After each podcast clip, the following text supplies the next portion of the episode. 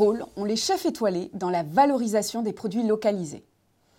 Mariem Eloche Mahalej d'INSECU, Isabelle Frochot de l'Université de Savoie et moi-même avons tenté d'apporter des éléments de réponse à cette question dans un article publié dans Décision Marketing. Les produits localisés, comme les produits locaux, se distinguent par un lieu de production et de consommation proche entre 80 et 100 km. Les produits localisés ayant une référence explicite à un territoire de type AOC, AOP ou encore des marques collectives comme la marque Savoie ou les produits de Bretagne, alors que les produits locaux n'en ont pas. Et même si de plus en plus de consommateurs se tournent vers ce type de produits, ils souffrent d'un manque de visibilité. Notre étude a combiné des observations de sites internet d'établissements étoilés, des entretiens avec des chefs étoilés et des interviews de clients de ces mêmes établissements gastronomiques. Les premiers résultats nous ont permis de mieux comprendre la manière dont les chefs communiquent sur les produits localisés et comment ils les valorisent pour leurs clients. D'abord, via les échanges avec le personnel en salle, par un récit autour du produit rendu possible par les liens qui se créent entre le producteur et le chef étoilé.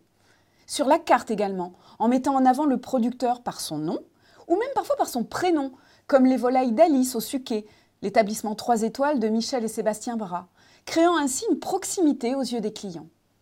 Et enfin, via une communication digitale, où quelques sites d'établissements étoilés n'hésitent pas à donner l'adresse de leur producteur à l'image de la mer Brasier à Lyon. Du côté des clients, notre étude a mis en relief la manière dont le chef étoilé était perçu. Celui-ci devient un leader d'opinion, un expert. La valorisation des produits localisés hisse le chef au rang d'authentificateur. Et ce processus se révèle être à double sens. Dans un sens, le produit localisé est valorisé par la sublimation qu'en fait le chef. Dans un autre sens, le produit donne un ancrage territorial à l'établissement et lui ajoute une dimension authentique aux yeux des clients.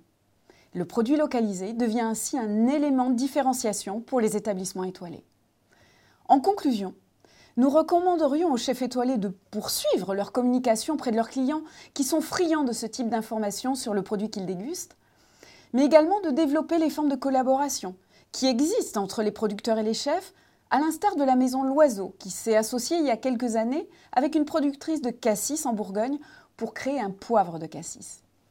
Enfin, le développement d'un espace de vente dédié aux produits localisés au sein de l'établissement serait un moyen supplémentaire de promouvoir ces derniers.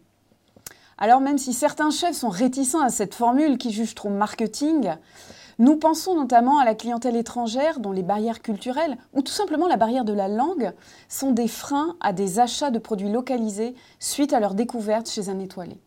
Et finalement, cela irait dans le sens de nouveaux concepts de restaurants-boutiques qui se développent ces dernières années.